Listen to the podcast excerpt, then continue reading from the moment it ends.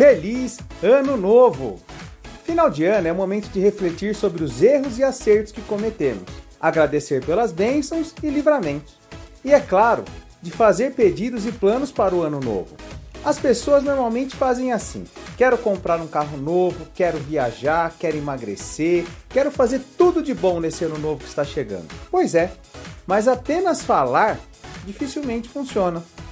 Provérbios 21:5 diz assim: Quem planeja com cuidado tem fartura, mas o apressado acaba passando necessidade.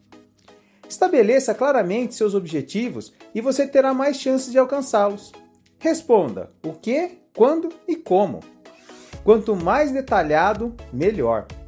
Faça isso pelo menos para essas áreas de sua vida: espiritual, familiar, profissional, emocional, intelectual e financeira. Começamos com o espiritual, porque é nele onde tudo é liberado, onde tudo acontece. Mas é claro que não paramos por aqui.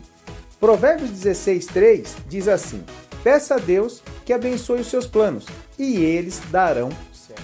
Espiritual. O que eu quero? Quero conhecer mais a Deus, esse Deus a quem eu digo que eu sirvo. Como? Vou ler a Bíblia pelo menos 5 minutos todos os dias antes de ir trabalhar. Vou começar pelo livro de Mateus. Enquanto me preparo para ir trabalhar, vou ouvindo louvores. E vou separar um cantinho aqui em casa para orar pelo menos 5 minutos antes de ir para o trabalho. E é claro que vou frequentar uma igreja que prega a palavra de Deus pelo menos duas vezes por semana. Quando eu vou fazer isso? Todos os dias do meu próximo ano. Pronto! Agora é só colocar em prática. Deixe o seu planejamento sempre à vista e leia ele no mínimo uma vez por semana. Não será fácil no começo, mas depois de alguns dias isso fará parte da sua rotina. Agora faça o mesmo planejamento para todas as áreas da sua vida. Se você fizer isso, certamente será o melhor ano da sua vida. E então, aceita o desafio? Vamos começar? Aproveite para estabelecer uma meta de evangelismo para esse ano novo. Encaminhe essa mensagem para as pessoas que você ama.